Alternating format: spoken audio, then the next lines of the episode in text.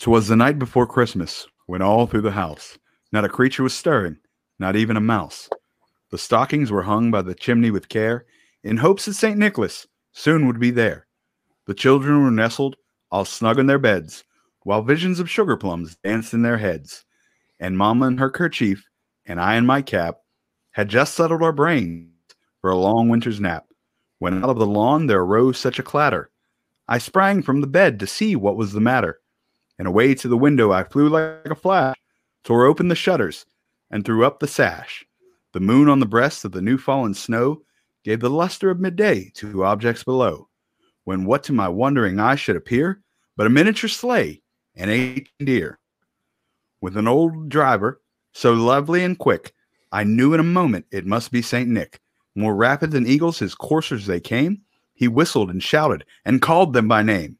Now Dasher, now Dancer, now Prancer and Vixen, on Comet, on Cupid, on Thunder and Blitzen, to the top of the porch, to the t- top of the wall. Now dash away, dash away all.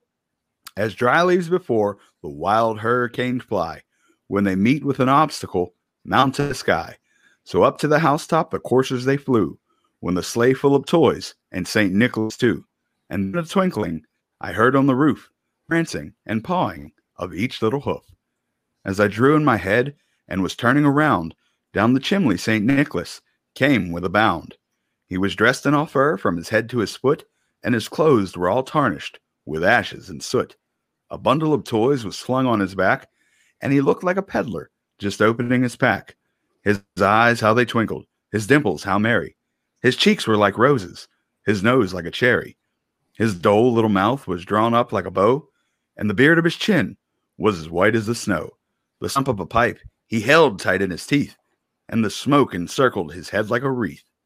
He had a broad face and a little round belly that shook when he laughed, like a bowl full of jelly. He was chubby and plump, a right jolly old elf, and I laughed when I saw him, in spite of myself. A wink of his eye and a twist of his head soon gave me to know I had nothing to dread. He spoke not a word, but went straight to his work, and filled all the stock, and then turned with a jerk, and laying his finger aside of his nose, and giving a nod, up the chimney he rose. He sprung to his sleigh, to his team gave a whistle, and away they flew, like the down of a thistle. But I heard him exclaim, ere as he drove out of sight, Happy Christmas to all, and to all a good night. Clement Clarke Moore's famous 56 line poem, which he named A Visit from St. Nicholas, and which we now know as Twas a Night Before Christmas, was published for the first time on December 23rd, 1823, by a New York newspaper. Since then, the poem has been reprinted, translated into innumerable languages, and circulated throughout the modern world. With one poem, Moore single handedly created the American version of Santa Claus. He borrowed inspiration from legendary Christmas figures, St. Nicholas, and a combined version of the Dutch Sinterklaas and Odin. And you're going to learn all about this and more on episode 19 of What in the History. I'm Dan Brady. I'm Johnny Smith. Well, Johnny, are you ready to learn more about Santa Claus? Let's dive into the history of jolly old Saint Nick.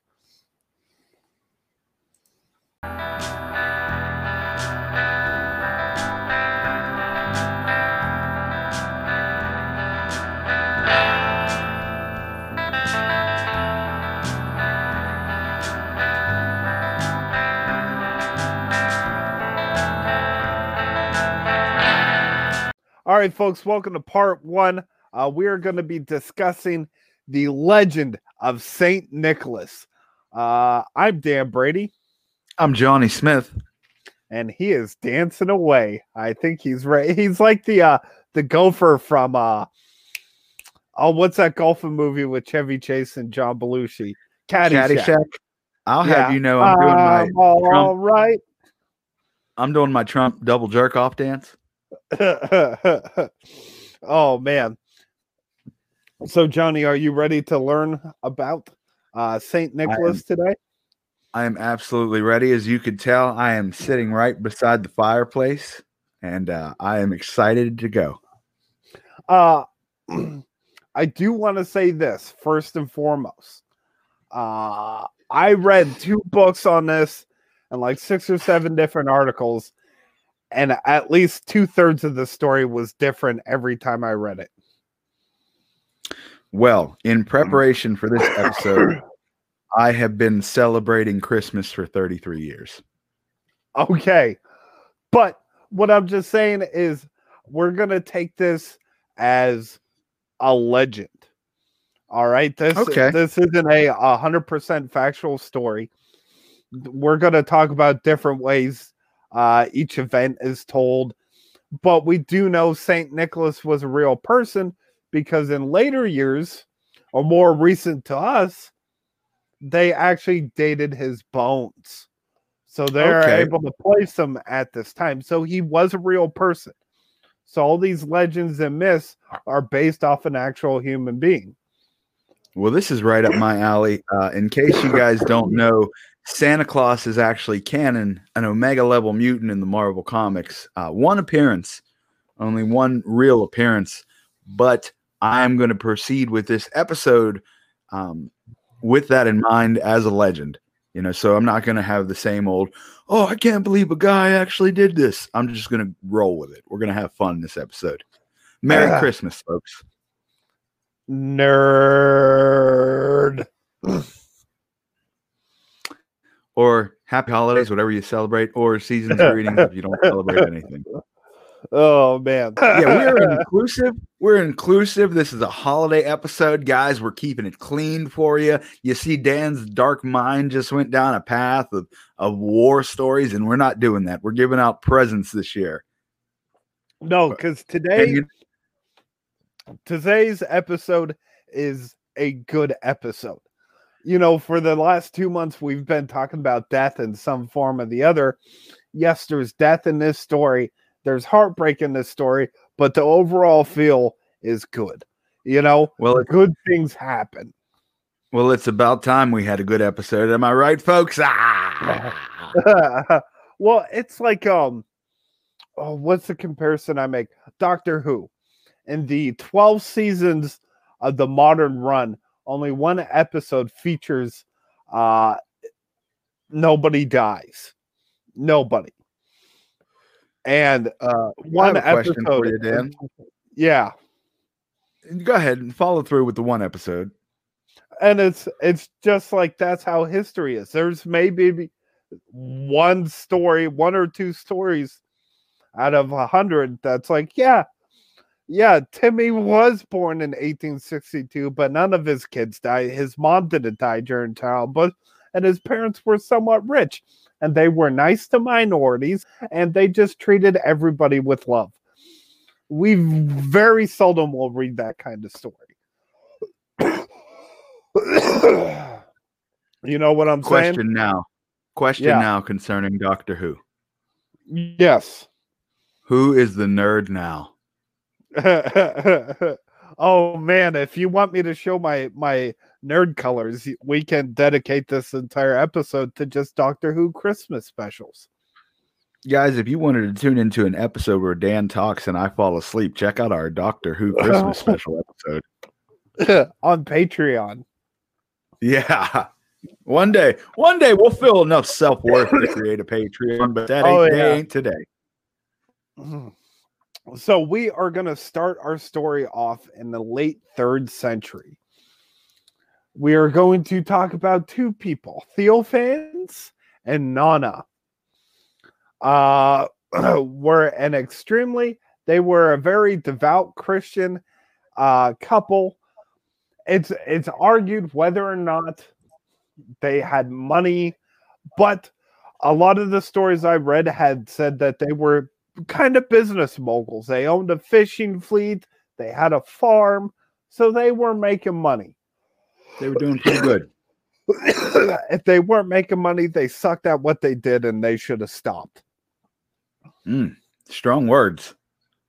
so they were kind of an older Hey, couple. hey, hey, hey, hey, hey. Before you go on, I know this is a positive episode and this is our Christmas episode, but that's essentially uh, what people say to comics like us. Oh yeah. Yeah. You're not making enough money. You should have stopped. Man, I'm dying over here. Uh, yeah, Dan. I don't. I don't know if he's uh got COVID, but it's either that or like dog AIDS or some sh- stuff. He's we'll going go through it rough. dog. We'll go with dog aids. Um, You see, you see where I caught myself there, folks. I almost swore behind the curtain. I'm proud of you, Johnny. I'm proud of us. We've made it five minutes now. Even if we fall apart the rest of the episode, that is five minutes where we had pure intentions.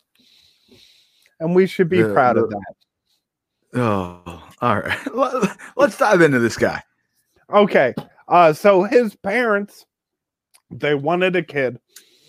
Um they were they were an older age, but I couldn't find the age. So maybe like 17 to 18 years old when they had Nicholas. So They this is mere speculation, right?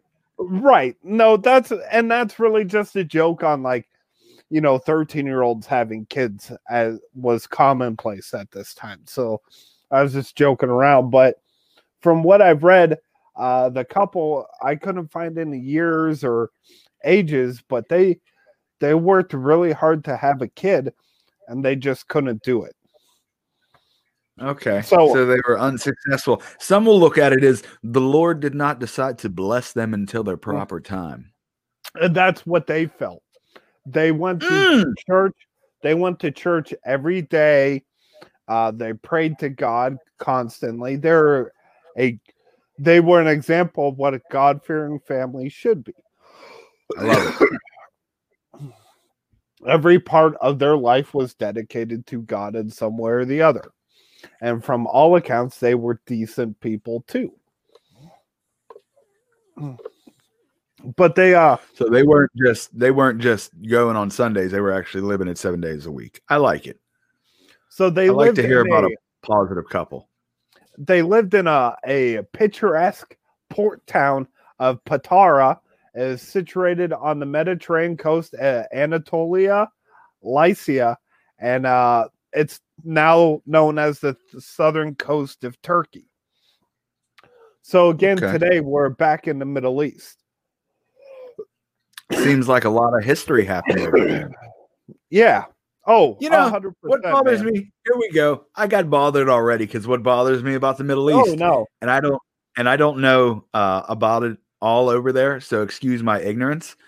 But from I, I just like they're the center of all this history. So much happens over there, and yet it's there's a bunch of deserts, just a bunch of deserts now. Yep. Well, it was at the time too, but there's also a good portion of the country uh, that has green. It's it's all around the uh, the rivers and stuff. I was going to say it's with the Saudi royals. Whoa, whoa, whoa! We're hitting them with the Whoa. good ones. But no, like a lot of these countries, uh, the geography is based off of where the water is. Like this town was thriving because they put it on the Mediterranean coast. You know, I mean, where water even- is even now though yeah. irrigation you know look at look at las vegas it's it's a you know a desert but bring water in Hmm. you got to Yeah. get on your you got to get Uh, you got to get yourselves together middle east So, it, one thing I read said that they they waited 30 years for a kid. Uh no idea. Um but from what everything I read, the local church was their second home. They spent more time there, some would say, than they did at their house.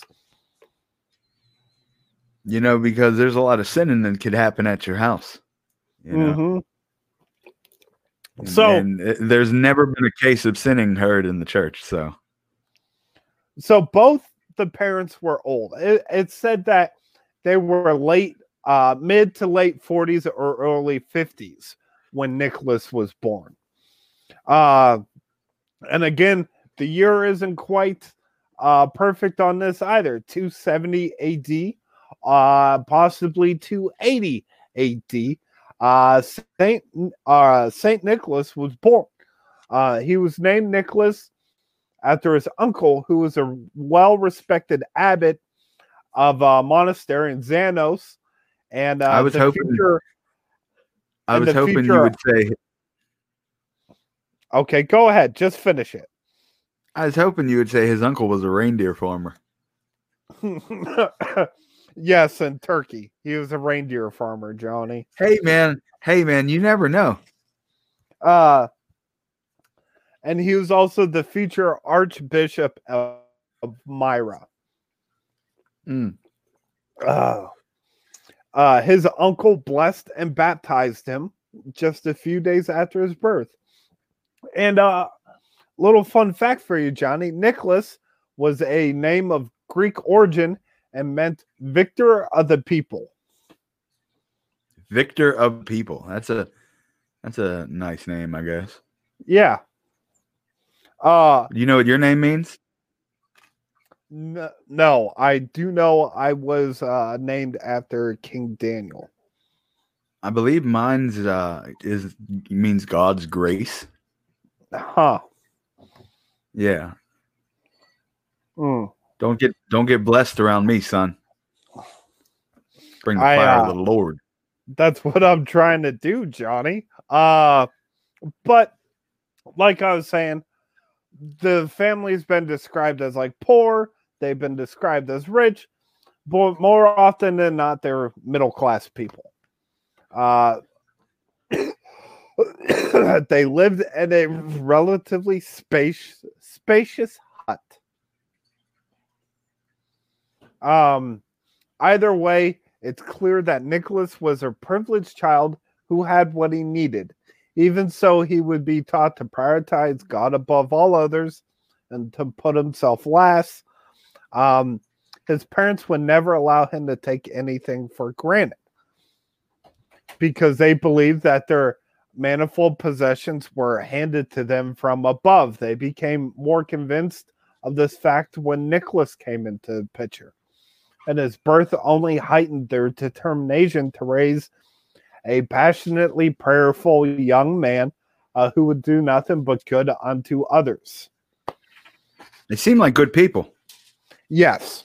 Uh yeah, I uh, we're just going to talk about this like model of what Christianity should be, at least in my opinion.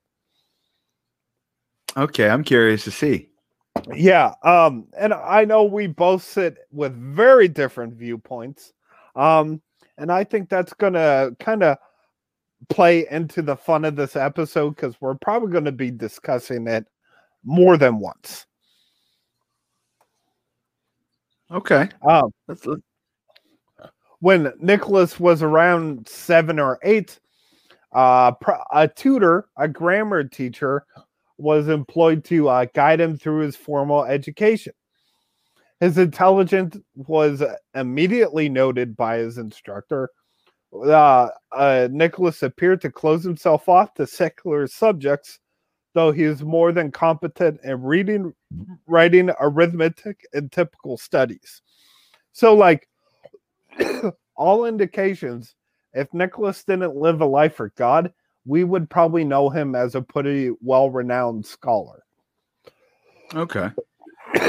he, I mean, he, because at this time, I'm not saying everybody was dumb, but it just seems like the the people who grasp intelligence easily are the ones who are kind of remembered, you know? I guess we we gotta uh, mention though the opportunity back then too. Yeah, it You was know, very. if you didn't have access to books, you couldn't read books. Yeah, I agree. And you know, even the literacy, like if you weren't taught to read, if you didn't know how to read, it was uh, much more difficult to gain knowledge. Right. We don't know Oh. about the uh, the working man who was never taught to read, but was mechanically inclined, and you know, tilled his farm till he died and did an amazing job at it. We don't know about him. Exactly. We know about the ones who had the ability to uh, further their education. Uh, but all Nicholas Sounds was like- interested. Go ahead. Sounds like sounds like the Middle East is full of a lot of white privilege. God. Oh man, all his interest was invested in philosophy. Oh man, I really meant philosophy, Philosophy. theology, and scripture. Uh, during his adolescence, he avoided most others his age, specifically uh, those who indul- indulged in alcohol and reckless carousing. Uh, just basically uh, not following the Bible to a T. I'm a notorious reckless carouser. Oh, you are. He's steered clear of all women outside of his family and his church. He He sounds like deliberately Mike Pence. he uh, he deliberately avoided eye contact with any female on the street, and he uh interacted with girls only when absolutely necessary. Are you telling me Mike Mike Pence is Santa Claus? I'm telling you that I think Mike Pence is gay. Oh boy. Hard accusations here, folks. I don't know, man. It just, yeah, he was dedicated to God, but also just sounded like he didn't have any uh, biological reaction to women. Um okay. Okay. We can rock with this, I guess. But, but he, uh, he also could be very devout to God, which I accept too. I'm just throwing out speculations because that's what we do here. You get to do it every week. I wanted to do it this week. All right. Hard hard stance from Dan really defending that uh strong opinion. Have at it, buddy. You get no you get no pushback from me. I'm just say I never push back on Dan and he's like, "Hey, hey, hey, I just want to do it." I'm like, "Hey, no one said don't." no, I get no pushback from you now, but on these talking shop episodes, I have to slug it out. oh yeah. You're you're you're entering uh you're entering my battle realm there. Oh yeah. So you might not do it here every week, but you do it there. Oh, oh, you think shop talk is your is your ally? I was born mm. in the chaos, raised in stadiums. I didn't know peace of mind until I was already a grown man, and at that point, it was maddening. oh man. it sounded like Bane got a little older in the end. Like, what am I doing? Dominate him, the Batman. Merry Oh. Christmas, folks. Oh man. I love your Bane impression so much. I hate it. It's old. Bane, Oh, Bane gonna- needs to come out with new material. You think so? Yeah, man. Ever since he lost Batman, I just haven't seen much of him. um By the way, So- by the way, uh, quick, quick moment for a segue. Uh, I've had a vision for a while about a Bane mask, like the type of uh, apparatus that he wears, but I need an engineer. Uh, if there's any engineers listening, reach out to me to create one because I want it to vape uh, like THC into that mask. Like, so I could just keep a mask on and put a cartridge in and have like a steady I don't know if it would like shoot out every 30 seconds or whatever. But if you're an engineer, that's my Christmas wish. Uh, reach out to me. I want to work out some design plans. um yeah, I'm interested to see if something comes of that. Uh so Nicholas's parents, just like every other parent of crotch goblins, believe their children are special. Uh they thought he was a special child, but never in a million years could they have imagined the true depths of his powers. Again, now we're going to be talking about the legends. The throughout this story, we're just going to talk about the miracles he performed, or you know, whether or not Let's it, he it. actually did. I'm here. Uh, I'm all here for the powers. Like legend has it that Nana, who was uh gravely ill and teetering on the brink of death in the months leading up to the birth of Nicholas, was instantly cured upon his long awaited arrival. Oh, she was heartbroken. Poor woman. That's so sweet. Before the flush of a healthy glow could return to her cheeks, um, Nicholas, who had been placed in the small basin on the foot of the bed, astounded both women in the room when he supposedly hosted hoisted himself up on his feet like a newborn calf. No more than a minute after his birth, he stood for only a few seconds before wobbling and collapsing into the water in a fit of giggles. Oh wow, that's pretty dope. yeah, that's again. Don't know whether or not that really happened. Man, you know what you sound like right now, Dan? What? You sound like a hater. Uh, weeks later, uh, Nicholas supposedly did it again.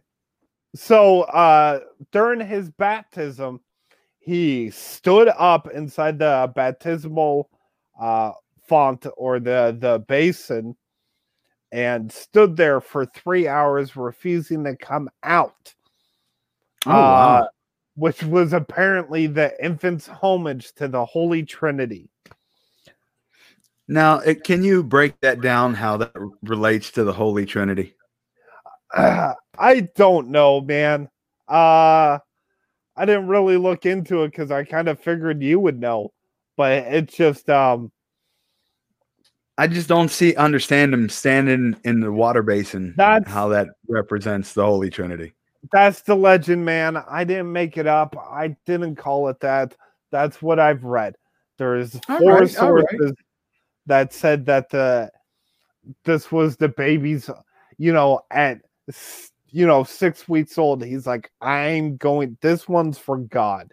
I'm going to stand up without my mommy, and I'm gonna stand here for three hours, even though my knees caps aren't developed yet. All right, praise the Lord. Hallelujah.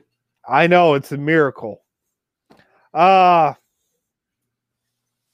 when he was eight or nine, he left the home of his tutor one afternoon and stumbled upon a sickly old woman seated on the curb, sniffling over what appeared to be her shrunken hand. The child paused and furrowed his brows, if, if listening intently to a voice in his head. Before approaching the bashful woman without so much as a greeting, he cupped her, withered hand, squeezed his eyes shut, and prayed vigorously, uh, eventually ending his impromptu prayer session with the signs of the cross. The woman opened her mouth to thank the boy, but all that came out was a yelp of surprise. She watched in disbelief as a bright glow enveloped her appendage. By the time it subsided, her hand had become whole again. That is so cool. I wish I had the power to make my hands grow bigger. It would be ridiculous. Wow. Okay. uh, So he's just was- over here with the power of the Lord in his pocket. basically. Uh, this was an important milestone in his now budding life as a wonder worker. While he had previously been the mere subject of miraculous circumstances, this is to believe the first ever miracle uh, performed by Nicholas. That's that's uh, miraculous. I love it. And I'm just gonna say, only one person on this podcast is a hater on Santa right now because I'm believing the hype. Well, man, it's just these stories were written hundreds of years after he became. We'll see, he becomes a staple in religion in Europe. So these were Yeah, written a couple hundred years after he died, and it's just like, how can we make him just seem like uh he was sent here by God? Okay, you I'm don't think you don't think in hundreds of years they're gonna still be talking about great people now? Like Well, th- in hundreds of years, they'll be writing about Johnny Smith and they'll be like, "Oh, he was a magician on a podcast." and then and then they'll just make it fanatical. Like, yeah, after uh his wife died, he brought her right back. It was incredible. Like, Have Have you seen Walmart? We're fanatical over Santa Claus. I'm here for all of the phantasm. I don't get what we're arguing against here. We're not arguing. You're a hater against Santa. You're like, oh, his miracles. I'm like, wow. I, am- met the lady with a messed up hand up in Erie. You were there. It is a miracle. I got a great joke out of it. It's it's all circumstantial. None of his actual miracles have been proven by a prosecutor now? Oh my god. No, I am just somebody who likes the truth in the story, and I am just skeptic on this. All right. Man, believing not believing in Santa. I've heard some things, and this is a this is the holiday special, folks. I guess where Dan uh, interrogates Santa Claus. There's a big light hanging, and he's like, "Who brings the presents, Santa? Where are the elves?" Like losing his mind. No, man, I'm just trying to tell the story to the best of my ability. Now, do you mind? Look, if you're going to keep hating on Santa Claus, I'm going to keep calling you on it. We're Team Santa over I'm here. not, I'm not hating on. Santa. This is parts of Santa. Okay. Yeah, man. He's performed miracles. So Nicholas was in his teens when both his parents succumbed to complications stemming from the plague. No, Johnny, not that plague. This was COVID 2. Uh, though his parents managed a large fishing fleet among a handful of other thriving businesses, they were altruists who spent the bulk of their time doing charity work.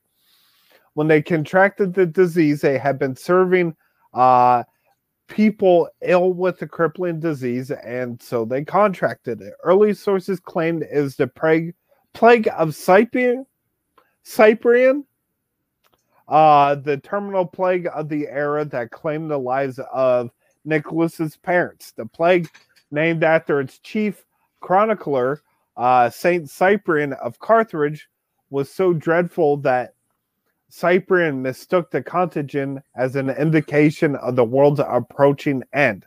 So this plague was pretty bad. You know, people take a lot of things as the world's approaching end. hmm People have been waiting on the end since the beginning. Exactly. Um, as soon as the story begins, it's gonna end. Hey yo. Uh so it was pretty bad. And we are going to talk about uh how people die from this. Okay, we get a little in depth. Okay. Oh, we get a little in depth. No surprise there. Uh so Cyprian wrote of it, the kingdom of God, beloved brethren, is beginning to be at hand. No sum of gold was enough to keep the pestilence at bay, as evidenced by its casualties. In addition to countless nobles, the plague took the lives of not one, but two emperors. Emperor Hostilian in 251 and Emperor Claudius Gothicus in 270. Uh, the Oh, so it lasted a while too. yeah, man. Um, the symptoms recorded by Cyprian were horrific, uh, to say the least. As the strength of the body is dissolved, the bowels dissipate in a flow. A fire that begins in an utmost death burns into wounds in the throats. So it sounds like pretty bad, like stomach acid reaction. The intestines are sounds awful. shaken, shaken with continuous vomiting.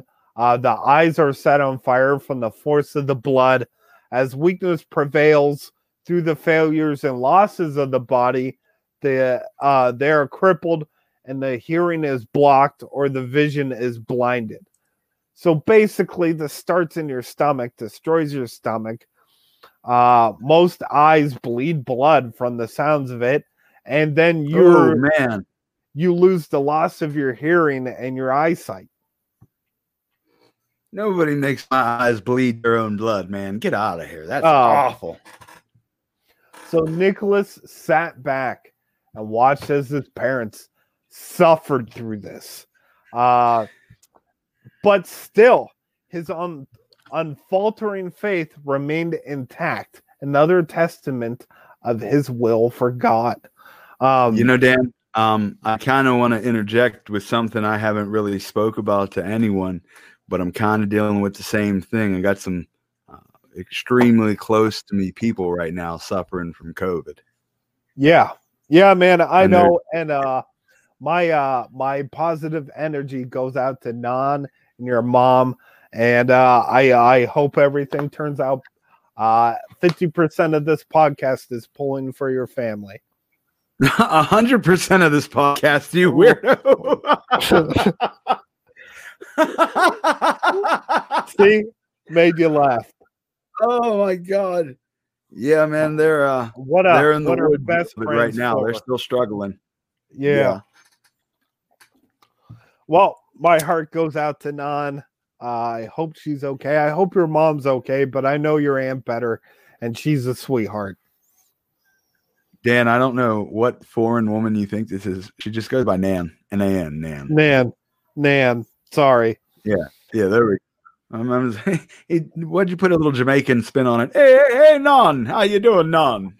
Naan bread, uh, from the Middle East. Just if I saw the I saw the way it was spelt, and I just made that association in my head.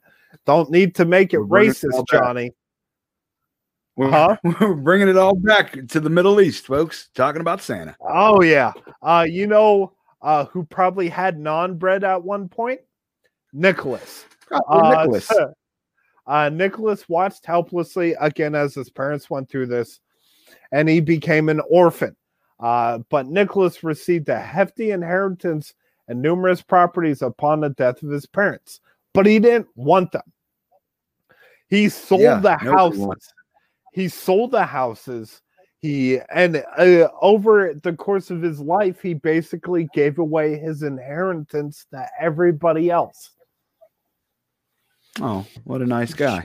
Yeah, a hundred percent. Uh so I might not believe the miracles he performed, Johnny, but I Hmm. believe that he was a pure human being. I Okay. I can appreciate that, but I've been curious to know what you've been drinking out of your coffee mug, and apparently it's Haterade. No, it was peppermint tea, but close. No. Um I believe the story of his kindness is what uh belongs to Santa. Uh when I think of Santa, I don't think of Christmas magic and all that. I think of kindness and the good nature of the world. And to me, this is what Nicholas stories embodies. I might not be a true believer of all of it, but I am a believer that he was a kind, gentle human being that did not care about himself and he cared about everybody else around him. And I believe that more people should be like this. And I believe that he is 100% what Christianity should be. You sound like one of those girls that say, "I'm not religious, I'm spiritual." You know, that's kind of insulting for, you know, me just bearing my soul there. Uh, but we are going to move past it. Uh, no, this is the Christmas episode, Johnny. No reason to be mean to your friends.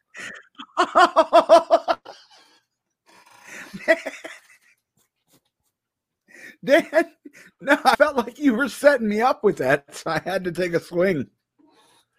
Ugh, I don't I don't give you any pushback, Dan. I'm perfectly nice to you every week, Dan. This whole podcast is just like an episode of Mean Girls. Bah humbug.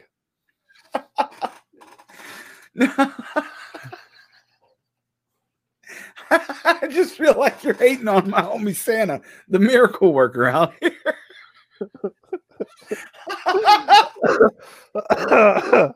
so he sold everything and he moved to his uncle Nicholas's monastery.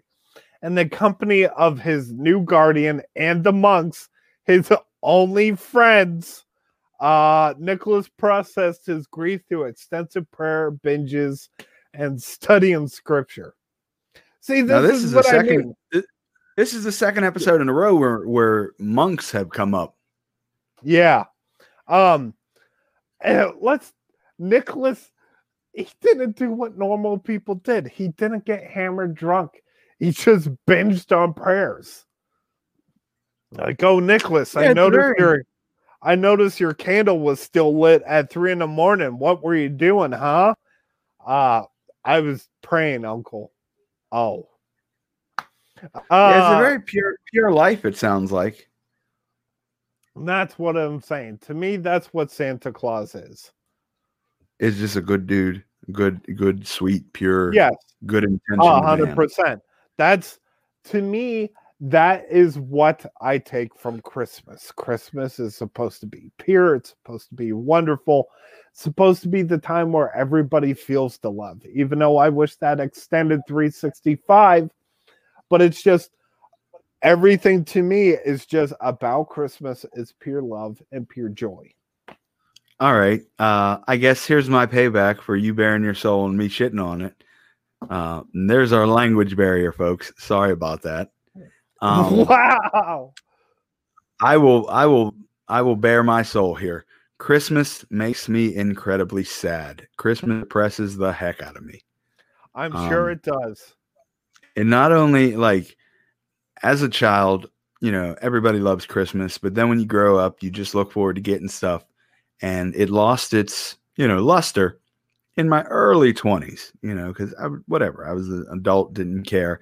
And then uh, once I got married again, you know, my wife brought that uh, that sweet Christmas innocence tradition, all that looking forward to warm stuff with family back. And then after she left, man, Christmas has just been a shell the entire time. Like I look at old pictures of like beautiful Christmas settings and it brings me sadness. Johnny, I love you and you have my support, and I definitely will be calling you on Friday continuously. Uh, but your life sounds like the plot of a uh, Christmas movie. Uh, eventually, I would say here pretty soon, uh, in your backstory, you're probably going to meet uh, like a uh, pure heart of gold Christmas witch, or uh, you're going to become Santa Claus. So one of the two is going to happen to you. Okay. okay. Um, I assure you, this is probably like the origin story of uh, a modern day Grinch. Man, I don't think so. With the energy you brought to this episode so far, you will never become a Grinch, my friend, and I won't let Oh, it man. happen. Uh Listen to this guy. so the older Nicholas uh was delighted by his nephew's religious zest. Uh dude, he was dedicated to God, he was dedicated to his religion. Uh the younger Nicholas had been may have been uh several years or even decades younger than the monks and other churchgoers, but these folks respected him and they viewed him as a spiritual leader of sorts, often presenting to him uh, questions regarding the faith and its doctrines. That really So- appeals to me so much. So if you had a question about scripture, you went to Nicholas. Uh, about a year or two. See, I told you. Do I not no, know that, what that you know that that may be the ending chapter to my life as I join a monastery. I know? Like Ah, I could see that happening. And if the, you know what, I'm giving it, I'm giving the world with COVID and everything. I'm going to give it five more years. And if we're still like living like this in five years, I'm out, man. I'm I'm joining a monastery. oh man, I hope not. Uh, Yeah, I hope not too. I hope we're able to go on the road again. I hope we're able to do a live podcast, hopefully from the Erie Movie House. Shout out to everyone listening. Um, so shortly after him, I don't think this is going to last uh much longer. Uh 2021 still going to be rocky, but I think 2022 is going to be absolutely wonderful. Uh Nicholas was I thought you were talking about the podcast. Oh, the best is yet to come with us. Uh, Nicholas was appointed the official reader at Mass, and shortly after that, he was inducted into priesthood. Priesthood responsibilities aside, uh, Nicholas served as his uncle's personal assistant and he was entrusted with the guidance of the flock going, uh, the church going flock. Um, Bishop Nicholas made the following mar- remarks at his nephew's ordination. I see, brethren, a new sun rising above the earth, infesting in himself, and a, a gracious consolation for the afflicted. Blessed is the flock that will be worthy to have him as its pastor, because this one will shepherd well the souls of those who have gone astray, will nourish them on the pasturage of piety, and will be a merciful helper in misfortune and tribulation. That's beautiful, man. This this whole story is like it's pushing me over the edge, like uh, So- to join. The bar was set for Nicholas. Uh, well, if that's the case, then we're going to start this episode, stop this episode right now. Uh, don't leave me. Uh, his sermons as earnest as they were impassioned to move every soul that heard him.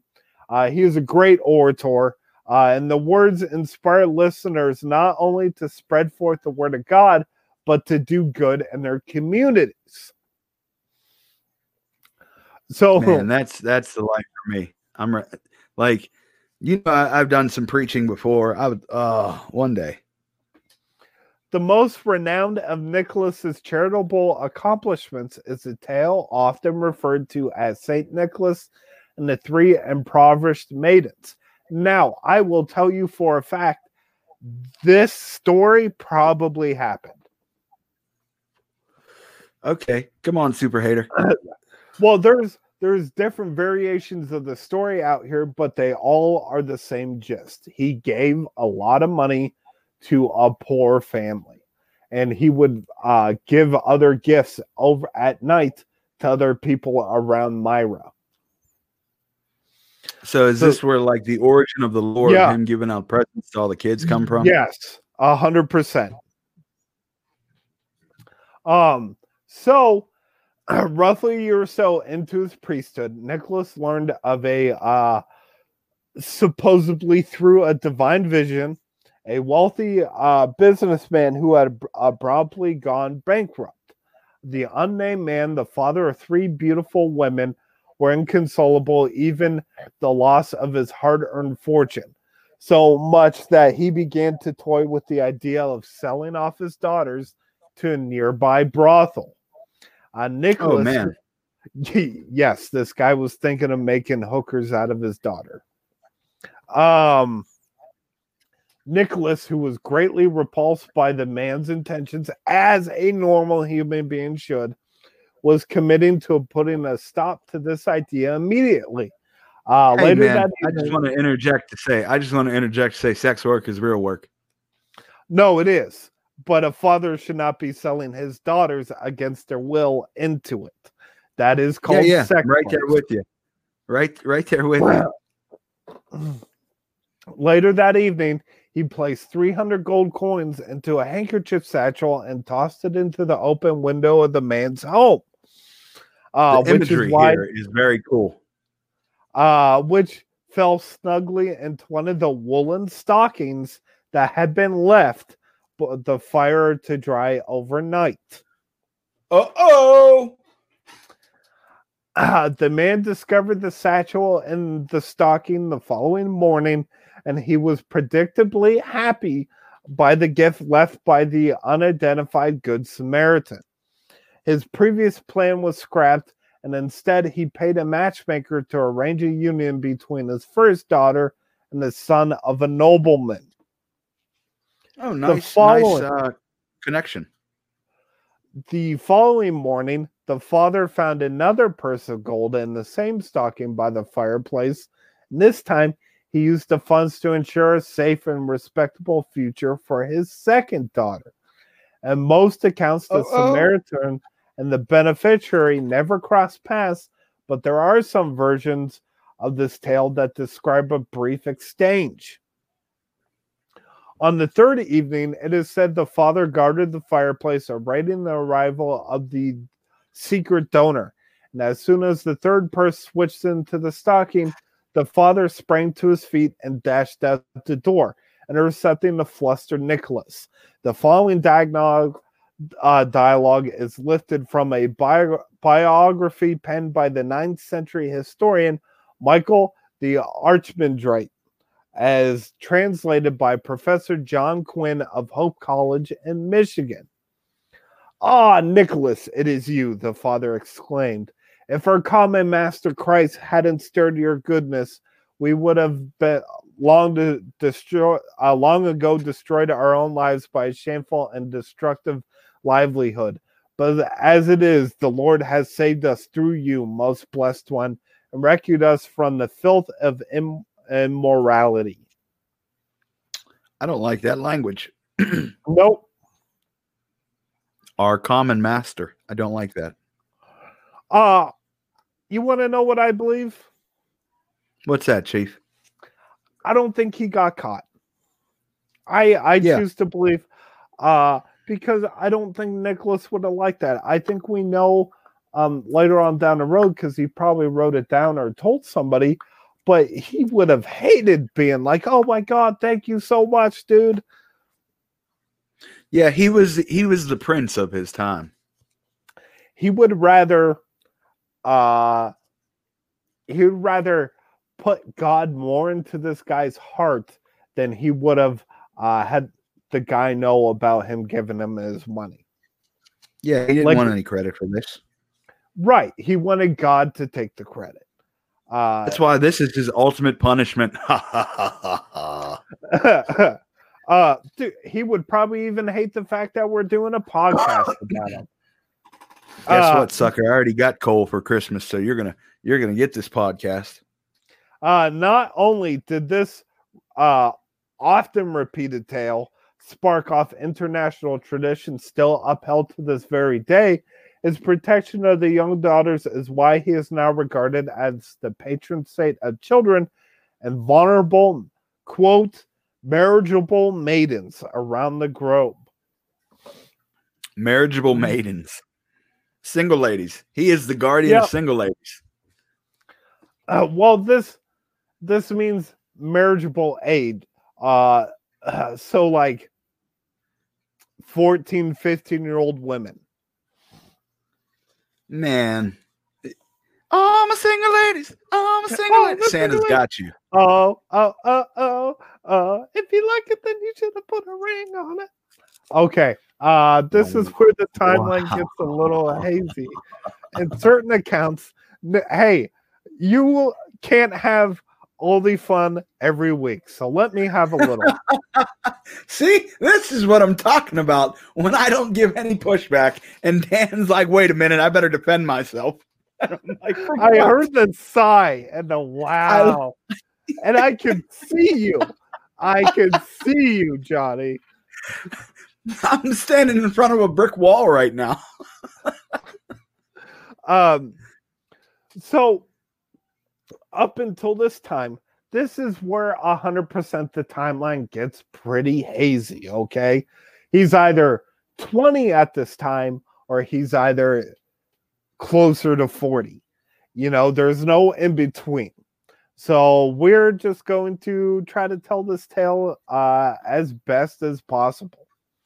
Nicholas only ventured out of the homely land after decades. Um, in certain accounts, Nicholas only ventured uh, out to the Holy Land after decades of priestly service and charity work around 312. In other accounts uh, related by chronicles, uh, Nicholas was somewhere between his late teens or in his mid 20s. Okay. So this came about. Um, uh, his his uncle uh, went out on his annual pilgrimage pilgrimage to Jerusalem. Uh, Mhm. When he left, Nicholas was uh, put in charge uh, of the church while his uncle was gone. So his uncle came back, and that inspired him to take his own uh, his own pilgrimage. Okay, his own journey. So uh this guy's about to return to where uh Jesus is from. He's returning to the Holy Land. or he's traveling here for the first time. So he's actually going to really enjoy himself here. Mm-hmm. Well, like He's on a pilgrimage. how he enjoys himself, right? Like he he gets caught up in all the food, the friendly locals, just um being in touch with God. You know what? He is approaching this the way I do when I go to Las Vegas. um so uh, and during um i briefly mentioned this because this this story is highly unlikely and no i'm not hating johnny but supposedly he had a dream that uh there was a storm coming and then midday he went out onto the ship's deck and he just looks at everybody and goes storm's coming and they go, yeah, whatever. And then immediately a storm came in out of nowhere. And then Nicholas is like, stop. Please, God, make this stop. And then everything, as quick as it came in, the storm just stopped. First off, the way you described that, I had the image in my head completely, and I'm believing it. Uh, pretty dope. Good job on you, Nicholas. At last, the pilgrims arrived at Jerusalem. Uh, Nicholas was enraptured by the opportunity to walk where Christ had trodden. Yeah, Um, one day, one day, man. Nourish himself with the same food that Christ ate, and above all, to pray where Christ had prayed. He also took to the welcoming hospital locals who offered up their homes to the pilgrims.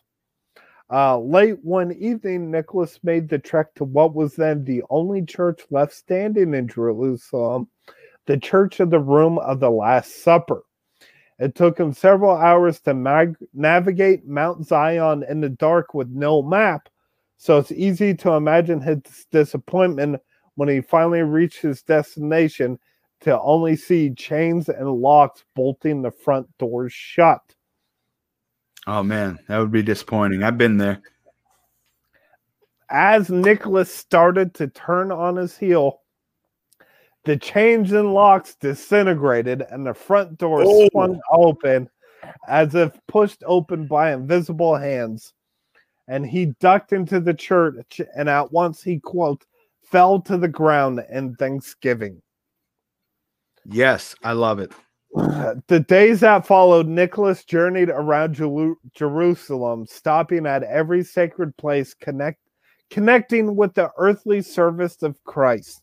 He fell so deeply in love with the area that he began to contemplate settling down in Jeru- Jerusalem for good. Uh, his plans were thwarted by God, though, who visited Nicholas in another dream. He said, You must return to Lycia. God instructed him, I have other plans for you there. Naturally, Nicholas complied. He quickly wrapped up his pilgrimage tour, briefly stopping at Golgotha, Bethlehem, and the holy uh, Spol- Spolurcher before sailing back to Patara. Well, when God tells you something, man, you got to listen. Well, so here's where some of the conflicting stories are. Either this happened like 10 days into his pilgrimage, or this happened three or four years into his pilgrimage. Okay, so we're a little dusty on the times. Right. Um, so some say that he had was living in Bethlehem and was in a mosaic, a mon, monastic uh, community that uh, dwelled in a assemblage of nearby caves. Uh, and here he became kind of uh, ascetic instead of, uh, you know, a type of religious discipline. Um, Okay, okay. and he reportedly uh like Hasidic Jews, right? Yeah, like we yeah. know them as yeah. Not only did the solitude um allow him to worship for several hours or days on end without interruption, it also provided him with the time to put his own thoughts to paper. He is rumored to have composed a few short manuscripts, perhaps regarding his interpretations of his favorite biblical verses. or a journal in which he logged the divine revelations he received and the miracles he performed. Unfortunately, no copies of this original literature had Oh, survived. man, Um, that's terrible. So, in his new lifestyle, he limited his visits to the outside world. So, he really stayed in his caves and he prayed and he dedicated his entire existence to God. Um, he, when he did visit the outside world, he made sure to exude goodwill and spread unto others the word and love of God on his trips into town. Again, just sp- cheer and goodwill like this this here for me is the basis of santa claus Man, I'm like Santa Claus then, because everywhere I go, I'm spreading cheer and goodwill.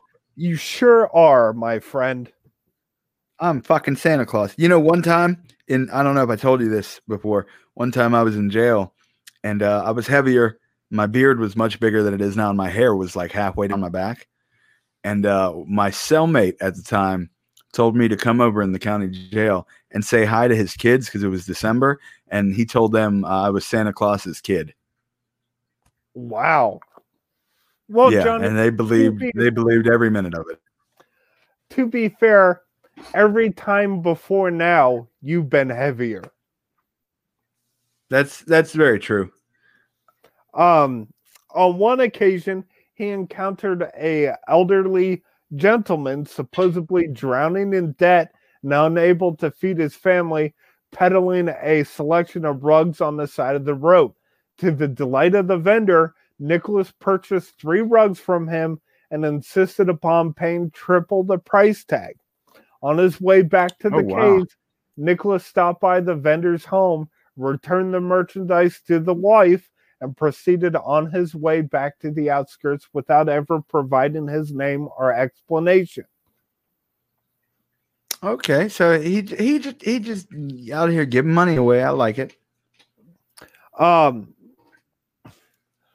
so and so these aren't the there's stories of his miracles and then her there's stories of his charity like this.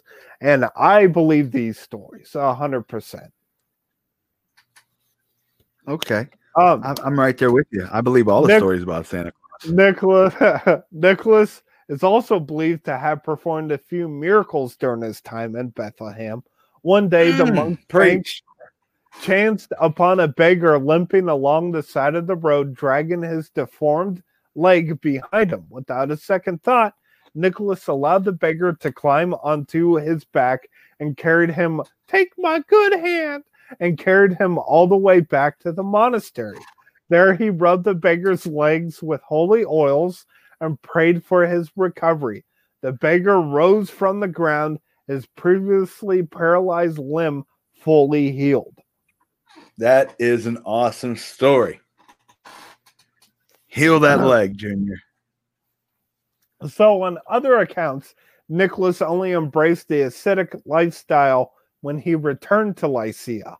With the consent of his uncle, Bishop Nicholas, the aspiring hermit entered the monastery of Holy Sion, uh, another monastery owned by his uncle, located in the fringes of the town of Lycia. Oh, he comes from deep church money. Watch out. Oh, yeah, man. Um, Getting all the honeys. Hey, come on, baby. Don't worry about it. My uncle owns this church. Uh, neighbors gossiped about the seemingly fanatical religious um, ador of the newly tonsured monk, but their insults rolled off Nicholas. Uh, Nicholas, they said, often quoted one of the psalmists in response. I have rather I have chosen rather to be an outcast in the house of my God. I could just see Nicholas walking.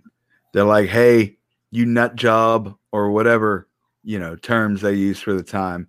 And he just turns around and he's like, by the power of God, I'm rubber and you are glue. Whatever you say bounces off of me and sticks to you. Amen. Right. Um yeah, that and actually one of the articles I read that's uh where's the quote at? Where's the quote at? Um their insults rolled off Nicholas like glue on rubber. Oh, yep, yep. Look at me. I'm like a prophet. The Lord put that in me to say. the monks, uh, so people talk down onto him because uh, monks, these monks were kind of fanatical according to the civilian population, uh, but they're overjoyed to have uh, Nicholas with them because he's he's still these rumors of his good deeds and his miracles follow him. So it's like having a celeb.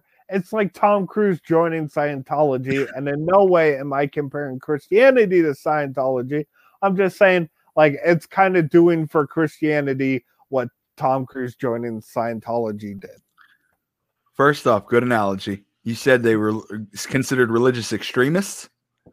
Basically, yes, because they were So, but- Now we have to ask what type of extremist?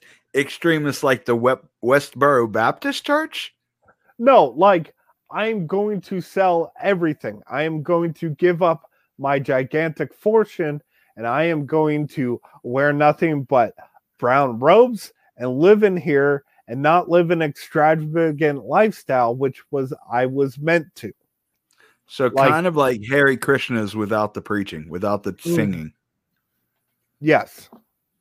Um but Nicholas he was happy to be here because he was an introvert basically. He wanted a quiet life defined only by worship, contemplation, and personal um reflection. You know, side note, Dan, I bet Mhm. uh I bet if he punched someone, it was like getting punched by a superhero because because the power of the Lord was defending him. Boom! Like Hadouken. So at this time, so at this time, Nicholas had another vision.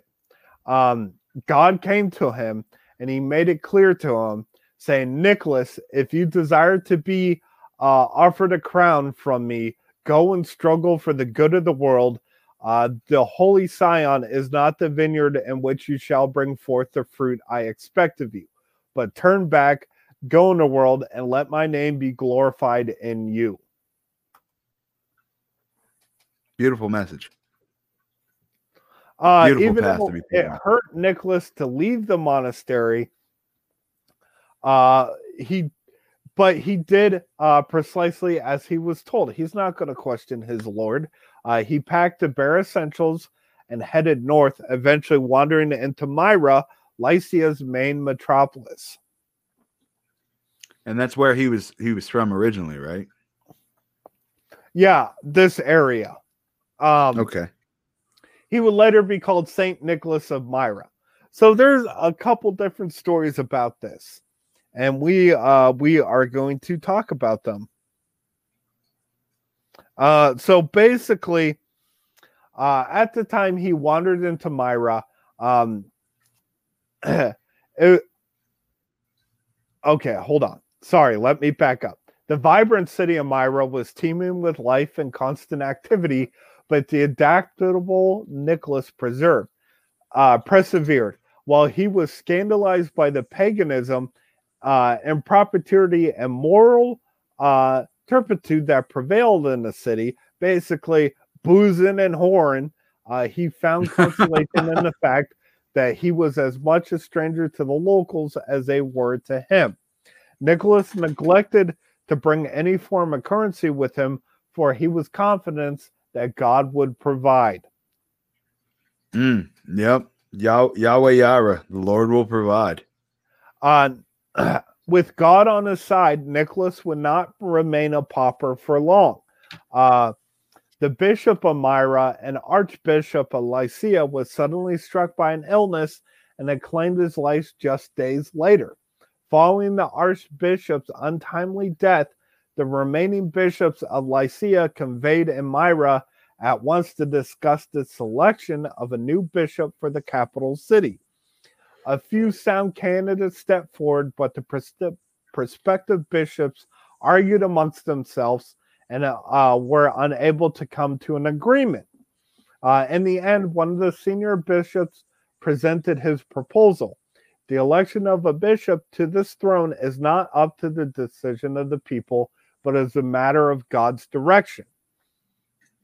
It is proper for us to say prayers so that the Lord Himself will disclose who is worthy to receive such rank and be the shepherd of the whole land of Lycia. That evening, the eldest and wisest of the bishops was visited by God in a dream. Some accounts, the unnamed bishop heard a uh, uh, uh, a authoritative, disembodied voice, and in others, he saw a man in the image of light. But oh, so he okay. It said, Arise early tomorrow morning before the crack of dawn and proceed to the church. Take care to watch the doors. Before the first prayer service of the day, a man will enter my house and you will receive him. This is my choice. Receive him with honor and install him as archbishop. The name of this man is Nicholas. Oh, so, not to refuse the word of God, the bishop did as he was instructed. About an hour before the start of the morning prayer, the door swung open and in stepped an unassuming, disheveled young man. The bishop was dubious, but still he confronted the gentleman and requested his name. My name is Nicholas, the young man replied. I am the servant of thy holiness, master. The bishop replied, Nicholas, servant and friend of God, God came to me in my slumber last night and entrusted me to deliver you this message. For your holiness, you shall be bishop of this place. wow. That's so interesting to me. Like, I don't know. I just fall into the story. Like, I enjoy hearing it. And There's there's several different accounts of this happen. Another notable one is that God told them uh basically the next man to enter this barber shop uh will be your archbishop and Nicholas entered to get a haircut. Tell me who's that writing? John the John the Revelator. Revelator. Tell me who's that writing? John. I know that from Sons of Anarchy. Uh Oh yeah, I, I know that from uh, the Blues Brothers 2000. yes, such a great movie. That one too. But at the end of like season one, uh, the main character, uh, he just kind of discovered some bad things about the club, and he just kind of walks into this funeral, throws his jacket down, and that song's playing in the background. Oh, that's pretty cool. Yeah, it's a very powerful moment in the show. But yes, Blues Brothers 2000 is a great movie that I need to watch here again soon. Uh, yeah, I've been listening to the soundtrack over and over again. I really enjoy it. That's awesome. Uh, the uh, elderly bishop revealed the good tidings to his peers, who only then begun to trickle into the church.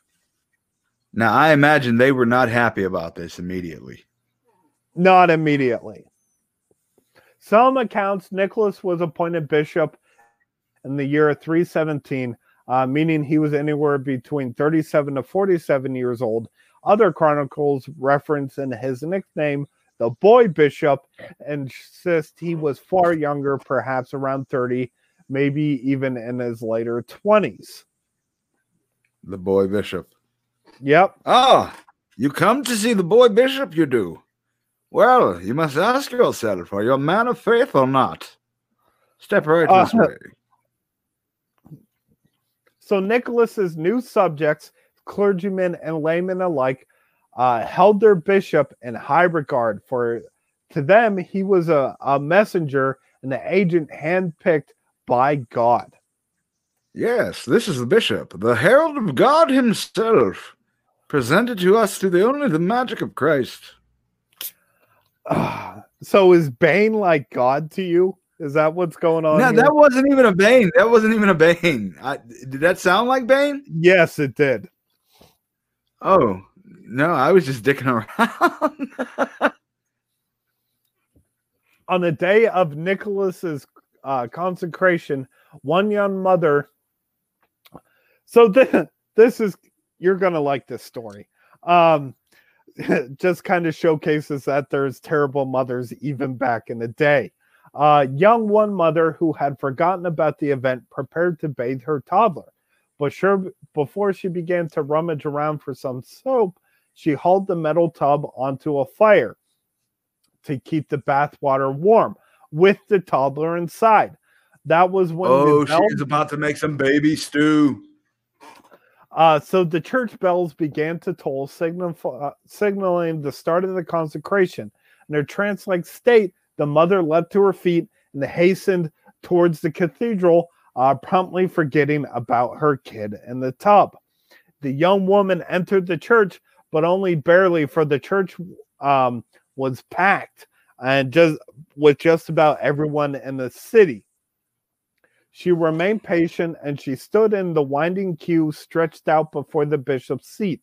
At long last, she came her turn for a blessing, but as soon as she saw Nicholas, it hit her. Boom. My kid is in the tub. And the light on her face instantly vanished. Oh, Bishop Nicholas, the mother cried.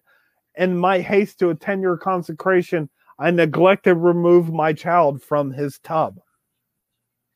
Nicholas reached out for a hand uh, and said, Do not be stressed.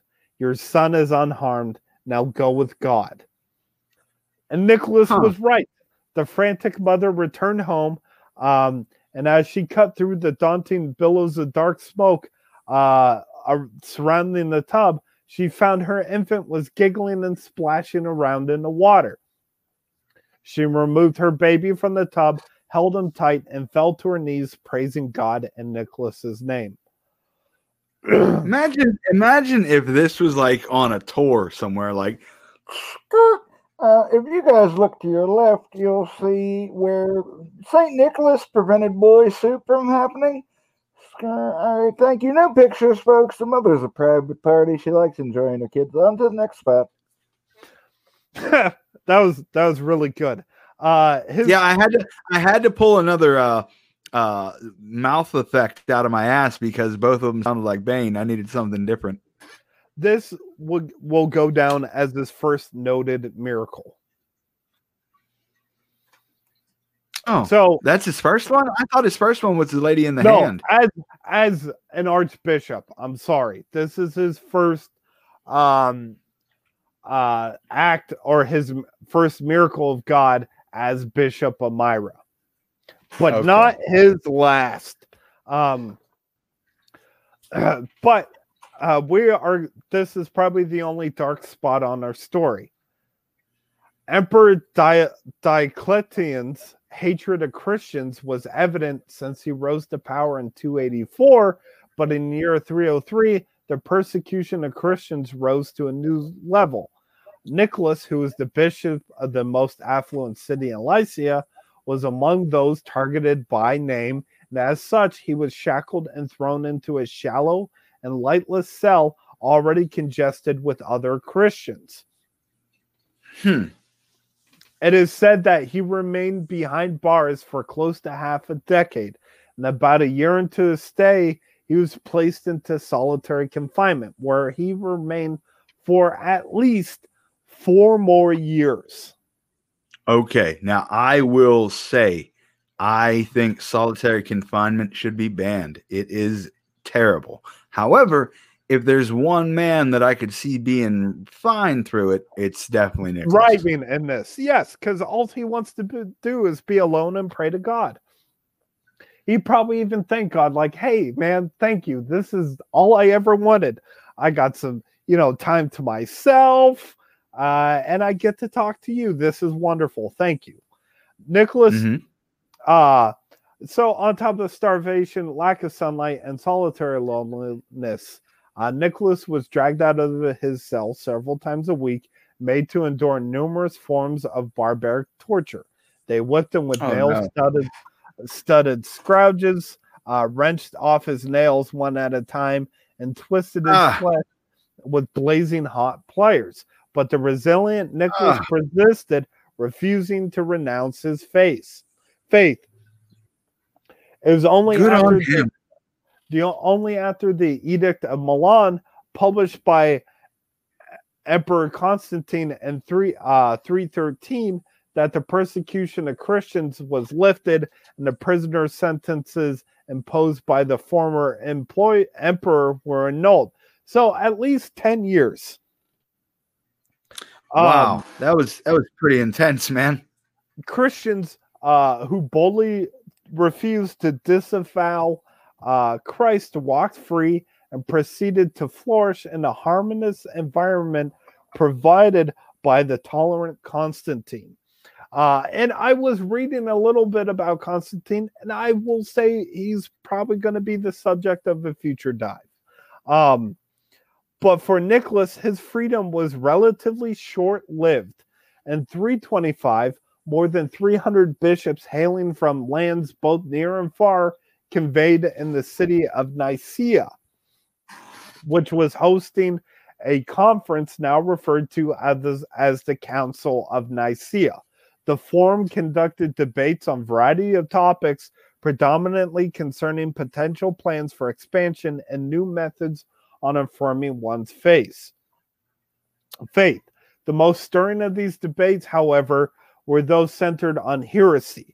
Arius, and an Alexandrian presbyter and the founder of Christian uh, I like that. I like that term. Arianism. Presbyter. uh, was the most controversial name on the docket. Nicholas did not like him. Nicholas' seat in the front row provided him with a full view of the floor. And when it came to his turn to address the paganism and the heresy of Arius, the normally composed Nicholas shocked his peers by raising his voice to an extent that the whole room seemed to rumble. The Oh, combative? Arius retorted with greater volume and fervor, so much that the increasingly agitated Nicholas became sorely fed up with his invasion of questions and his insistent hijacking of the conversation. In the midst of one of Arius's speeches, Nicholas got up, crossed the room, smacked that bitch in the face. Well, I made it about an hour in and slapped Arius on the cheek.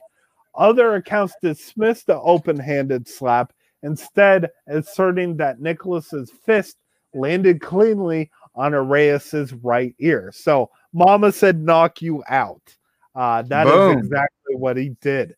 Um, I like it. I'm starting to see this thing like as a movie. Like maybe He we should have a new Christmas movie. He was a passionate man. He had been imprisoned for his beliefs. His word was the word of God. And this guy was talking about heresy, and we're going to talk about here shortly. Nicholas hated paganism, which is also kind of ironic because a lot of his traditions now, at least around Santa Claus, is kind of dipped in paganism. In a world where Christianity is a death sentence. That's it. That's all. Uh, apart from the ringing in his ears and perhaps the bruised ego, Arius was unharmed, but the law was clear. It was illegal for anyone, even bishops, to strike a man of the cloth, let alone such a high ranking member of the community. Nicholas was apprehended by his fellow bishops who hesitantly disrobed him, placed him in cuffs, and locked him in a cell. Oh no, not again. Nicholas, It's oh the man, recidivism rate. It's the recidivism rate out here. They make it so easy to go back in. Uh, Nicholas spent the rest of the evening praying, and when he was rewarded with a visit from the angels and Hey, some other accounts, Hold on, I've seen this story before. I've seen this unfold. Guy gets arrested and he's all in the in the holding cell, just praying, "Lord, please get me out of this, Lord Jesus. I didn't even mean, I didn't even mean to smoke that crack, Lord. Please, you know I'm trying to get myself clean. It was such a good deal, Lord. Please get me out of here." some accounts he was visited by angels. Some accounts Jesus and his mother Mary were there. The next morning, That could have been PCP. That could have been PCP. That was intense. Who's a hater now? Uh, the next morning, the jailer, along with a company of bishops, came by Nicholas's cell, prepared to uh, deal out his final punishment. But to their astonishment, he was seated cozily in the corner of the cell, fully dressed in his robes, with his Bible open on his lap. The chains had been had been bandaged around his wrist just hours ago, lay in a neat coil next to the door of the cell. So they come to the next morning. He's in his robes, reading his favorite book, had a cup of hot chocolate and his restraints were off of him. He's like Doctor Strange. Right. So I love it. it was confirmed that Nicholas had been alone throughout the night. Emperor Constantine ordered the release of the bishop at once. Some biographers claim that this was yet another accomplishment in his portfolio of miracles. However, it is others insist that it was his peers who conspired to free him. Okay. Um, I'm gonna say the second group are some haters, and uh, for the first one, all glory goes to God. All right. Uh we we all know which stance I'm taking. Uh once Nicholas was reinstated a bishop, he continued on his quest against paganism and false Christianity. He was strongly opposed like to the, strongly opposed to the reverence of the local traditionalists displayed towards the virgin, virgin goddess of fertility, Artemis. Uh, Artemis, uh, once the most highly venerated deity in all of Lycia, it was his greatest fear as bishop that the locals revert to their old worshiping habits, which included the vile practice of animal and human sacrifices. As such, it Mhm. seemed only logical to, to dismantle all these pagan worshiping places, thereby eliminating the temptation of uh, idolatry for good.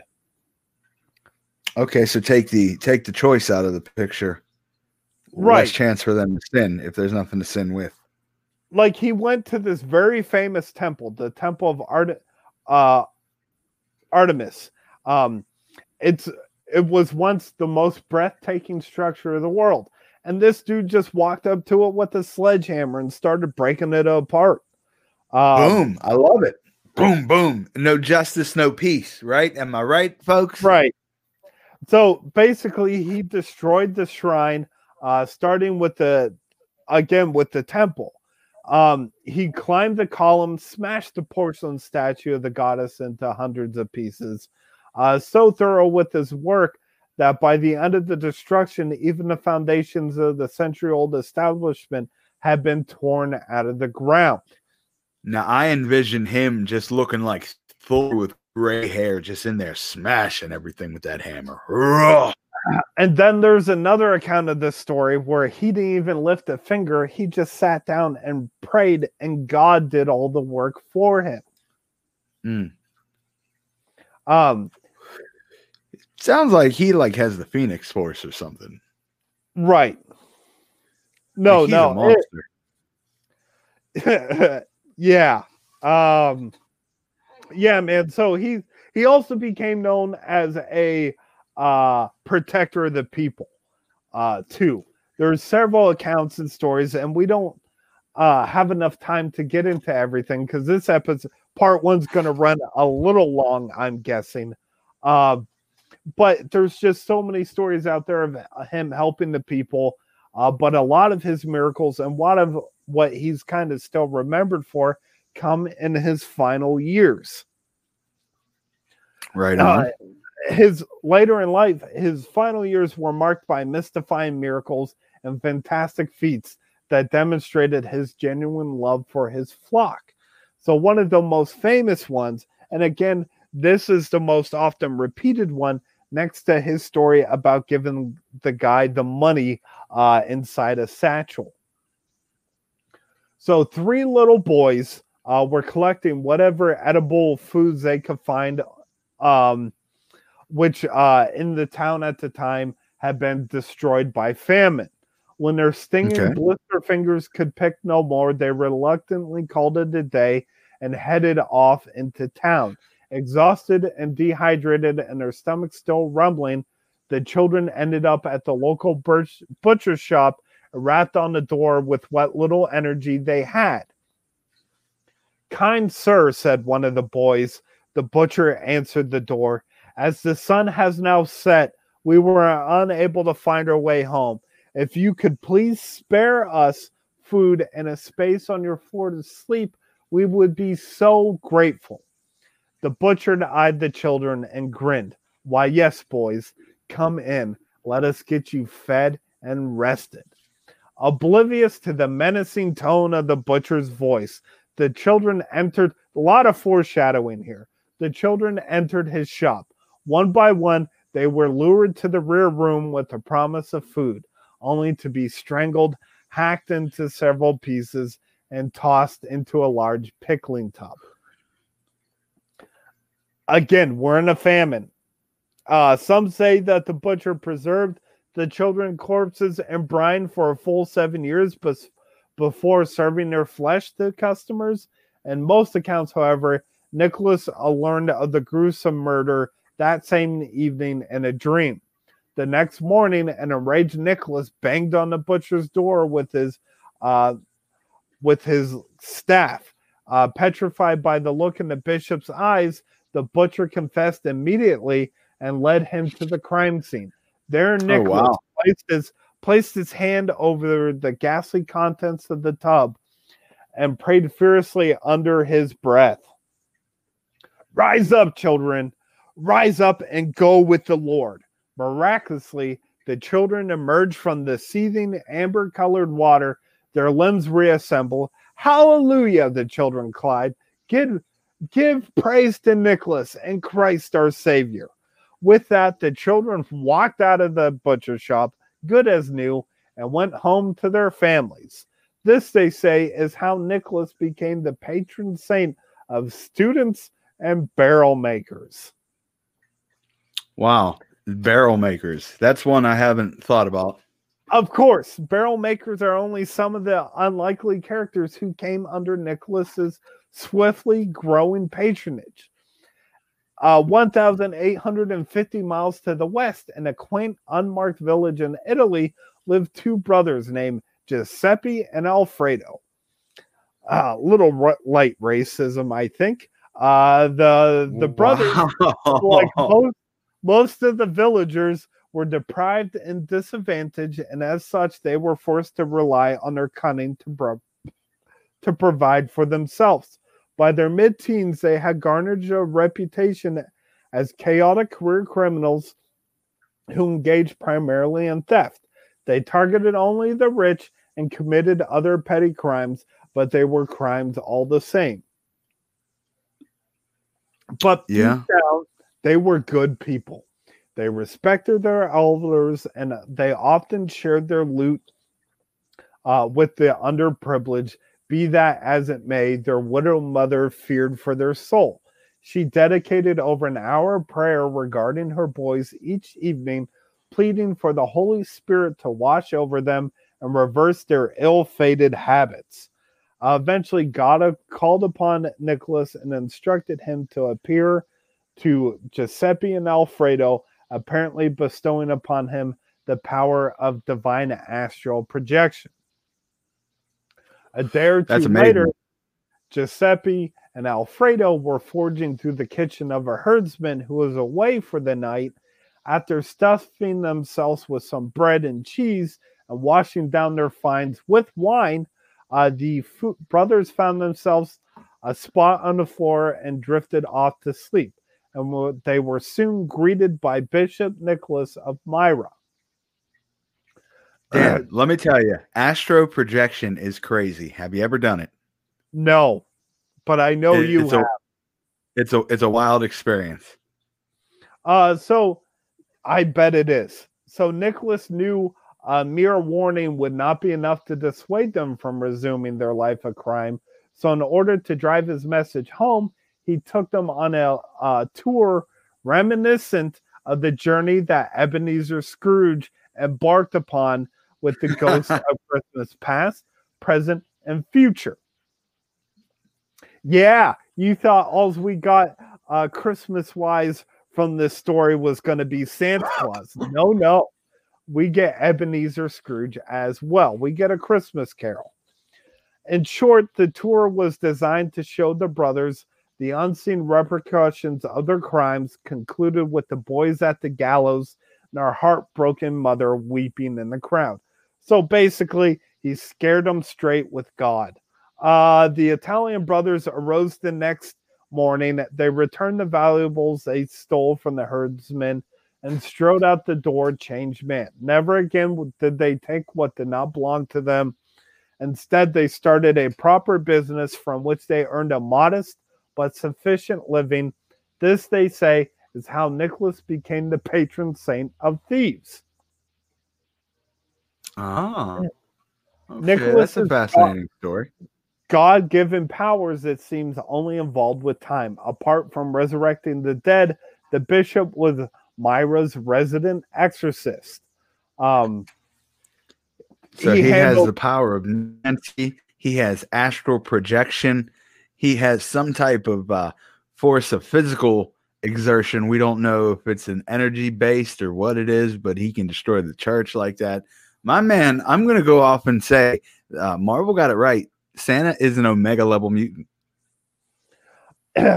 yeah, if anything, the fabled bishop's abilities knew no bounds, uh, like an Omega level mutant. For He, seems like even- um, he has some type of influence. I, I don't know. Like it's not like uh, No, it's not no, like Professor Johnny, X, but it's more like a hormonal influence. you don't understand. There are stories where this dude even tamed dragons. Okay. bro i love it i'm here for it and you're and you're saying this is these are stories and they're not true okay just being a hater bro Oh my god, Johnny. Uh nevertheless, my man tamed dragons nevertheless, the bishop's most uh, monumentous miracles were those that benefit not just one or two souls, but all of Lycia. Following a string of particularly poor harvest, again, famine in the region, the, it devastated the region's food supply. The bishop prayed to God for an answer, and the Lord informed him of an Italian merchant who was in the midst of loading his ship with a consignment of grain destined for Egypt. That evening, uh, Nicholas revealed to himself the merchant in a dream Do not bring the grain to Egypt, said the bishop. Instead, deliver the grain to Myra and sell it there where the people in dire need of uh, nourishment. Do this, and I pledge to you three gold coins. And when the mission, uh, the merchant woke the next day, he unclenched his fist and found three pieces of gold uh, he had been promised. There's another rendition of this tale where basically Nicholas ran into this guy, said, Hey, do you have grain? And just gave them all the money for the grain and uh, distributed it to the people of Myra. okay Uh, so essentially another one where he's just helping everybody And then there's another story where he once traveled 300 miles to the heart of the empire, where he persuaded the authorities to reduce the taxes paid by those in society, those in society's lower echelons. He's like lower the taxes for these people Hmm. On That's- this is- December, I, i'm really digging this guy why why this is the story they need to tell about saint nicholas or santa is that he's just out here beasting it up he's doing whatever like I said, we get the the love for the greater good and the childlike childlike wonderment that is portrayed in Santa. This is where we get it from. Uh, but unfortunately, on December sixth, 343, the bishop laid his head down to rest for the very last time. Um, and he was wi- quoted as whispering, I have hope in thee, O Lord, Lord, and thine hands I commend my spirit. With a final that's breath, up man the bishop's eyes fell shut, his soul ascending from his body to the glorious soundtrack of melodic trumpets and the voices of singing angels. Ah, yeah, man, that's awesome. But this is not where our story ends. A few months later, the citizens of Myra constructed a church in Nicholas's honor and stored in it a coffin filled with the bishop's remains and other blessed relics. But despite the fact that the bishop was deceased, the miracles had yet to cease. To begin with, just days after Nicholas was entombed, a clear, sweet smelling li- liquid, now referred to as manna, began to excrete from his bones. Anything who ca- came in contact with this substance, uh, it is said to uh, was instantly healed from their ailments. Oh wow. Uh, when the uh, bishop's bones were exhumed in 1953, the linen cloth underneath the relics were reportedly drenched with manna, and this fragment, uh, fragrant river continues to flow from his bones to this day. Oh, that's so cool. Of course, it should come as no surprise that the authenticity of the manna continues to be a matter of great scientific dispute. Not only yeah, man, are because these, some people are just haters. Uh, let's be honest. Some people are just haters. not only are these bottles of manna now available in select gift shops, veritable cash cows, the riveting story behind the product only aids in furthering their agenda. In 2002, a Venetian church that claimed to be in possession of a vial of 12th century manna were dealt a humili- humiliating blow. One scientist who collected a sample of the liquid for testing discovered that it had been vegetable oil from the 1300s. Dan says scientists. I say haters.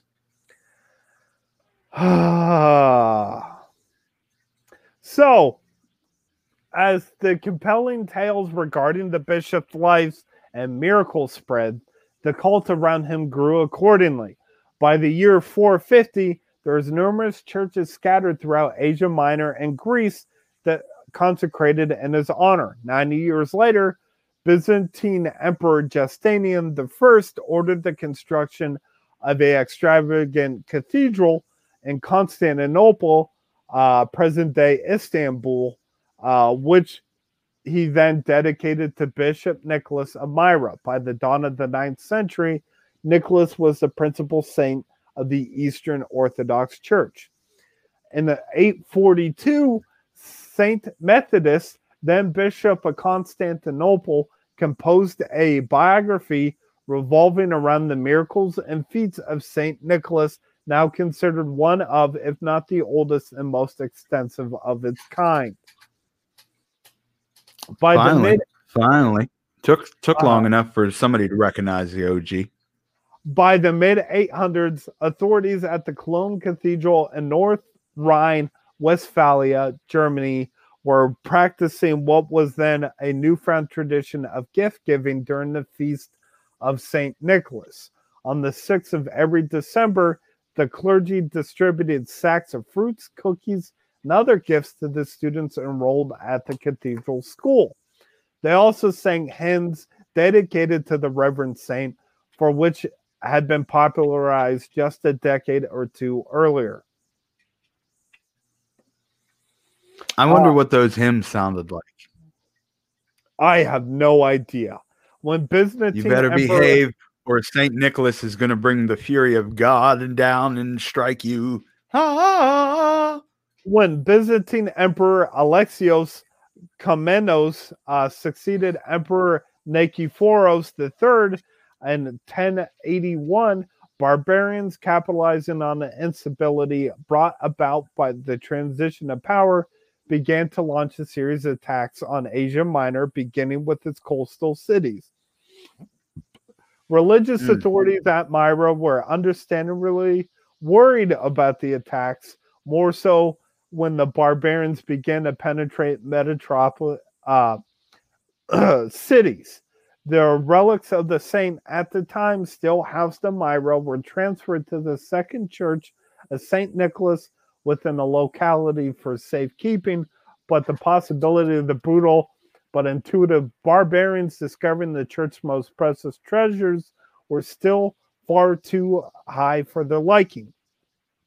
Six years later, miles away in Bari, Italy, a priest supposedly received a vision, which the bishop himself demanded uh, to be removed from Myra. The following week, the priest marshaled three groups of sailors, provided them three separate ships, and instructed them to extract the remains from its hiding place, uh, so they could safely, uh, so it could be safely guarded in Bari. Thus, in the spring of 1087, the sailors voyaged to Bari, where they soon found the second church of St. Nicholas, and the church had uh, fallen to ruins and was inhabited by no more than four monks. The monks had received a vision that these uh, these sailors were here to take Nicholas's remains to a better spot. So when the soldiers pulled up to the Bari so- shores, they were greeted by the enthusiastic uh, cheers of the crowds who had come to receive them. That afternoon, the saints' relics were paraded around in a procession that encompassed the entire city. Yeah, got a dead body. Let's do a parade. Um, yeah. and it was displayed at the altar during the mass hosted by the Church of St. John, the forerunner and Baptist St. Nicholas's skull and the bones of his hands were later encased in a pair of beautiful handcrafted silver boxes, while the rest of the sacred remains and Myra. And on the 20th of May, the silver boxes were later transferred to a new church established for St. Nicholas, where they continue to be housed to this day. really? So, so that's St. Nicholas. That is the story. That is the legend of St. Nicholas. Is it all true? I know you want to be like, oh, confrontational and stuff. Is it all true? More than likely not.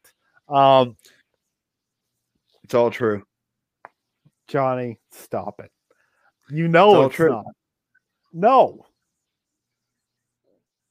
Um, you know what? You know what? Uh, I believe in the power of Saint Nicholas. I believe in the power of the Lord, and boom bop, it's all true. You're just a hater, dude. Johnny, knock it off. No, it is not just hating. A lot of these stories were created years later when his church was becoming popular. It is not too hard I to think that this guy, this priest in Italy, is like, oh, my church congregation is low. Hey, I just received a vision of God to bring the bones of the most famous bishop of our time to the church. I bet you that'll get people in my doors. I am blindly believing that all the stories are true about Saint Nicholas, the all-powerful man. And I absolutely hate you for it. Wow. Uh, see what happens when you express your faith out there Well, publicly? Well, you get have- ostracized. You can't have any conversations when you're like, oh yeah, hundred percent true. An eight-year-old kid made a woman's hands appear out of nowhere. That happened. Oh yeah, We this just guy just just saw just saw uh completely ripped apart children and he sewed them back together with his love of Jesus and they walked right out of the basket. you said we can't have a conversation, but I don't know what you call this entire podcast. well, no, in terms of what real and what's not, when you're just like, oh yeah, he definitely sewed them all together with the love of Jesus. Yes, that happened. Yes, his vision came down from the heavens and he said, Hey, waves, you need to stop. That all happened. No, Johnny, it didn't. All right. Well, I mean, like, uh, quote the dude, like, that's like your opinion, man. uh, see, no I got you stifled over there. Dan. It's a great conversation. I hit you with a good uh, and and always relevant uh, movie reference.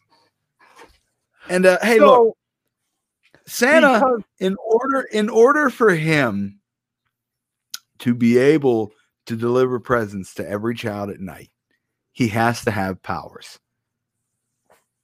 Okay. He's But going in so many houses at night, dude. He's eating mad cookies. He's drinking tons of milk. Nobody knows that Santa, his real superpower is he's actually lactose intolerant and he still takes it on the chin. That's his real superpower. Johnny, I think the real reason why you never had kids is so you never had to realize that Santa isn't real. Wow. Wow. You know what? And the poor thing about Santa right now is people are getting these weird cookies. They, you know, it used to be good cookies. Sometimes you get an oatmeal raisin, but now you're getting like these no bake cookies or these complete cookies No these cookies are delicious. cookies. You shut your heathen mouth. You shut All these terrible now. cookies. All these weird Oh, recipes. Oh, this has goose liver in it. This is a delectable uh, cookie. And Santa's like, just because I love the children, oh, I gotta choke that crap down with soy milk. Ah, poor guy. Johnny is going on a rant rant about like I not conservative people went after the soy milk. What are you attacking vegan hippies here? Like All, all I'm saying is give Santa some good old fashioned cookies. He doesn't need none of your none of your fancy stuff, none of your almond milk. Give him vitamin D, whole milk. You can give him half and half if you like. Give him a little treat, even I some want- eggnog. Spice it up. I want you uh to bring this energy to your podcast and just believe everything you're told. I do. Have you not heard my conversations on there? you can't call a spade a spade, can you? I'm talking to a guy about the UFO Bigfoot connection, and I'm like, yeah, man, that makes the only real sense for me for Bigfoot to be real. Yeah, that's definitely could be a Harold. Like, yeah, that's exactly what I do there. I believe everything over there. oh my god, this is ridiculous. Not this entire parts of the story are not true, Johnny. All right. All But right. Well, then, is- look, I'll just for Christmas for for Christmas, you could just for a Christmas present, you could just let me believe. No, Johnny, what kind of friend would I be? wow! So, Wow! what is believable though, and what is true, is that Nicholas became the patron saint of several things. Um, he became the patron saint of children, So- orphans, So scholars. he didn't. So he didn't have powers, but but sainthood's real. All right. So what was he saying of? I'm sorry. I'm not saying it's real. I'm just saying this is what people remembered him as. Okay. I'm not like, oh, this guy was the saint of everybody. This is what he's remembered for. Because again, I might not believe in some of the more uh some of the larger miracles, but I do believe this guy helped everybody he came across. And in which he became the saint of children, orphans, scholars, sailors, merchants, grooms, haberdashers, judges, longshoremen, archers, brewers, pawnbrokers, thieves, bankers, laborers, travelers, paupers, marriageable maidens, students, captives, and victims of judicial mistakes, and a partridge and a pear tree. Yeah, man. Shout out to the haberdashers out there. What's a habit? That's a hat, right? That's a hat No, guy. a, ha- a haberdashery is like just a clothes store. Just going to get clothes. oh, oh, okay. And we want to shit on me for saying textiles last week. Wow! wow!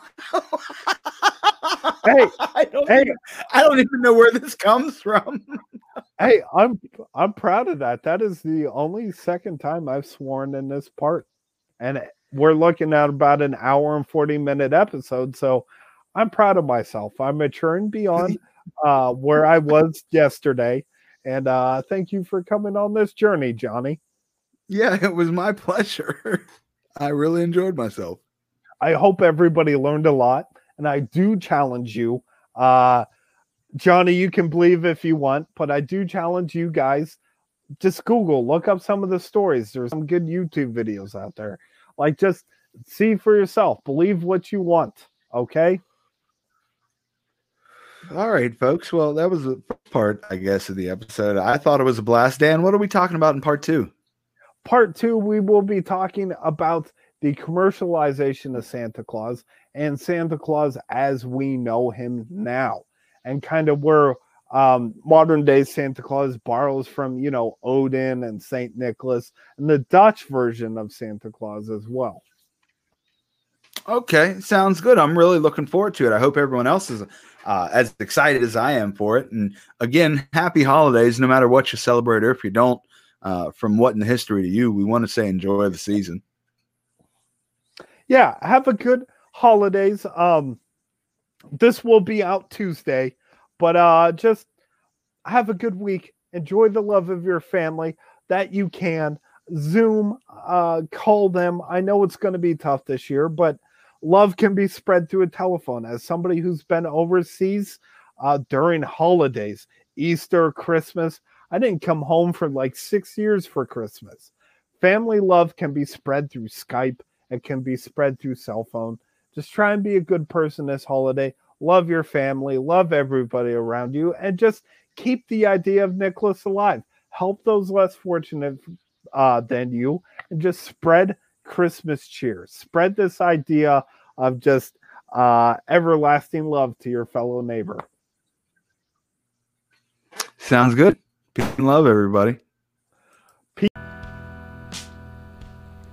was a moonless night. I was 18 years old.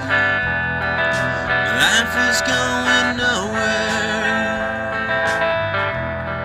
It was midnight at the railroad tracks, miles away from anywhere. I said my dark prayer. You didn't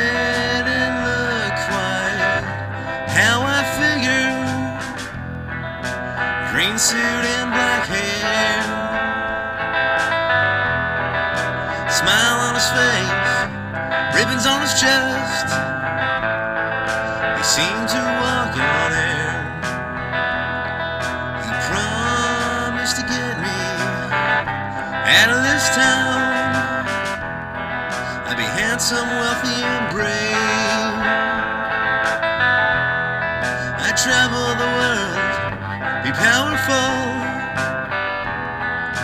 Slave until my grave. Now it's raining in the desert. I said, oh, always gotta rain on me. I'm just another of the devil's. Or would they ever